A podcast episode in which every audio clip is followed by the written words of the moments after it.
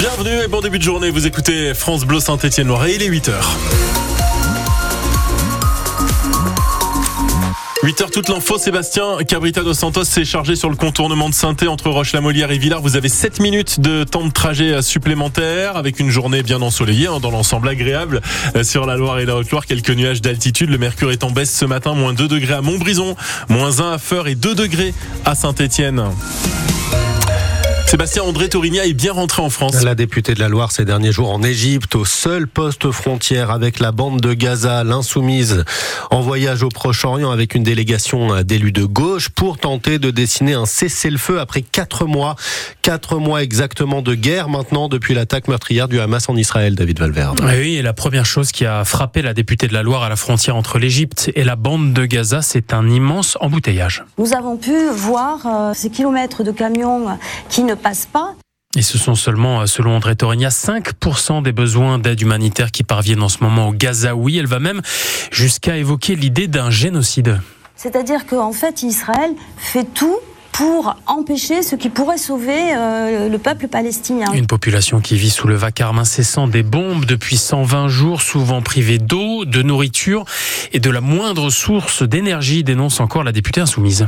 Ils interdisent le passage d'ampoules qui s'alimentent par l'énergie solaire. Israël ne veut pas donner de l'énergie au peuple palestinien. Ce qui veut dire qu'on ne peut pas purifier l'eau, on ne peut pas alimenter les couveuses dans les hôpitaux. Le peuple palestinien est privé d'énergie. Andrée Taurinya avec les autres membres de la délégation de gauche partis sur place qui réclament la fin immédiate du blocus, la libération de tous les prisonniers et de tous les otages palestiniens comme israéliens. David Valverde, les déclarations de la délégation, c'est la toute première française envoyée aux portes de Gaza depuis le début du conflit, doivent être présentées à l'exécutif dans les tout prochains jours.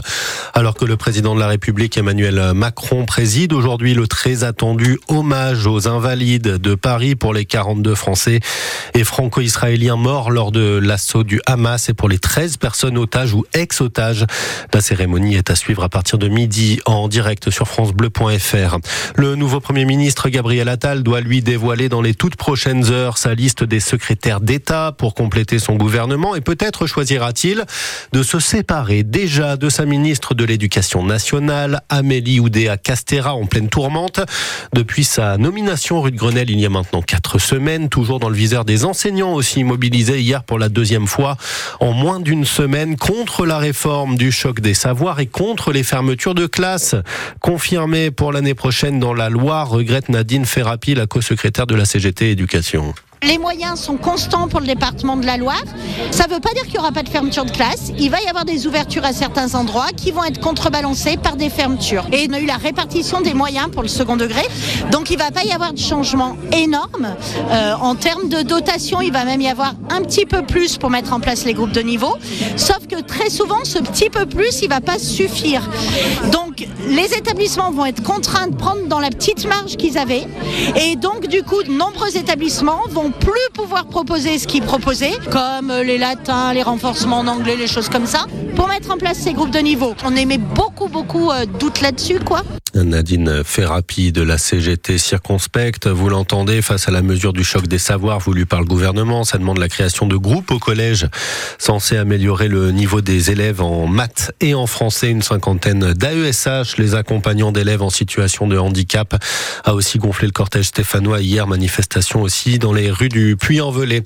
Eux s'étaient déjà fait entendre la semaine dernière devant la mairie de Firminy. Les agents territoriaux ont fait irruption hier en plein conseil municipal. Ils Il réclame des primes. Le maire Julien Luyat a appelé au calme. La réunion a pu rapidement reprendre. Elle est la seule survivante du terrible accident qui a coûté la vie à ses quatre copines le week-end dernier.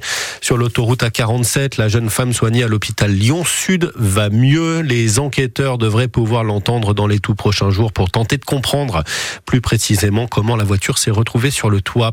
Vous ne comprenez pas grand-chose à la politique et encore moins au fonctionnement de l'Union européenne. Le mouvement Mouvement européen Loire organise ce soir pour vous une table ronde. dix-huit heures trente à l'école des mines de Saint-Etienne pour tout savoir, tout comprendre des enjeux du scrutin qui s'annonce. Les élections du mois de juin pour choisir nos représentants au Parlement européen. Il est huit heures cinq, un match et surtout une victoire pour écrire leur histoire. Ça, c'est le grand jour. Le Puy Foot joue pour une place en quart de finale de la Coupe de France. Jamais ils n'ont encore atteint ce stade de la compétition. Et c'est pas Laval, bien pensionnaire, bien que pensionnaire de Ligue deux, qui va empêcher le capitaine Pono Mehdi Bénédine de poursuivre son rêve. On va essayer de faire le nécessaire. Hein. On va pas réinventer le football, mais faire valoir nos forces et essayer d'être le plus concentré possible. Maîtriser les détails, surtout contre des équipes comme ça qui jouent le, le tableau en Ligue deux, ça va être quand même un cran au-dessus, je pense. Faut en profiter, faut vivre ce moment pour comprendre, parce que je pense que même il y a des joueurs qui ont fait une carrière en Ligue deux, je sais même pas s'ils ont fait un huitième. Hein. Ça donne envie de faire un quart aussi, logiquement, à un match. Depuis le sept octobre, on n'a pas perdu. En fait, c'est... on ne banalise pas, mais le match de Coupe de France, il vient et on va le jouer pour le gagner. C'est normal, en fait, c'est devenu normal.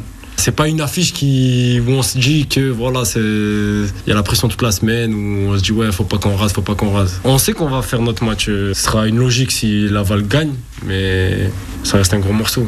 Je pense que ouais, un exploit retentissant, c'est, c'est le terme quand même. Allez, le Puy Foot, toute une ville, tout euh, un stade aussi aux côtés des, des, des Poneaux. Ce soir, plus de trois mille personnes attendues au stade Massot. Et on sera bien là, évidemment, édition spéciale sur France Bleu Saint-Etienne-Loire, cent pour cent synthé, en direct des Halles du Puy-en-Velay. Ce soir, c'est à partir de dix-huit heures, en guise d'avant-match. Le coup d'envoi ensuite, c'est à vingt heures trente et on vous fait vivre, évidemment, les frissons que l'on aura, c'est sûr, ce soir. Match à suivre en direct en intégralité sur l'antenne foot dans la Loire et la Haute-Loire. On s'inspire, allez, pourquoi pas du sursaut du S C B V G et nos basketteurs en démonstration hier soir face à Antibes. C'était à l'aréna de Saint-Chamond, victoire quatre-vingt-cinq à soixante-dix. Le prochain match, une nouvelle fois à domicile, c'est dans deux jours contre La Rochelle, le leader de la Pro-B. Allez, faites une bonne action aujourd'hui, pourquoi pas, c'est pour la bonne cause. Une heure de votre temps et trois vies sauvées. Donnez votre temps à l'hôtel de ville de Saint-Étienne. La collecte commence ce matin et euh, c'est une première ou presque. En tout cas, j'avais jamais entendu euh, ça. Ouais, pour c'est la, original pour comme quinze cuistots vous propose de vous régaler avec euh, un plat chaud. Vous êtes dispensé aujourd'hui de la petite euh, collation et du jus d'orange.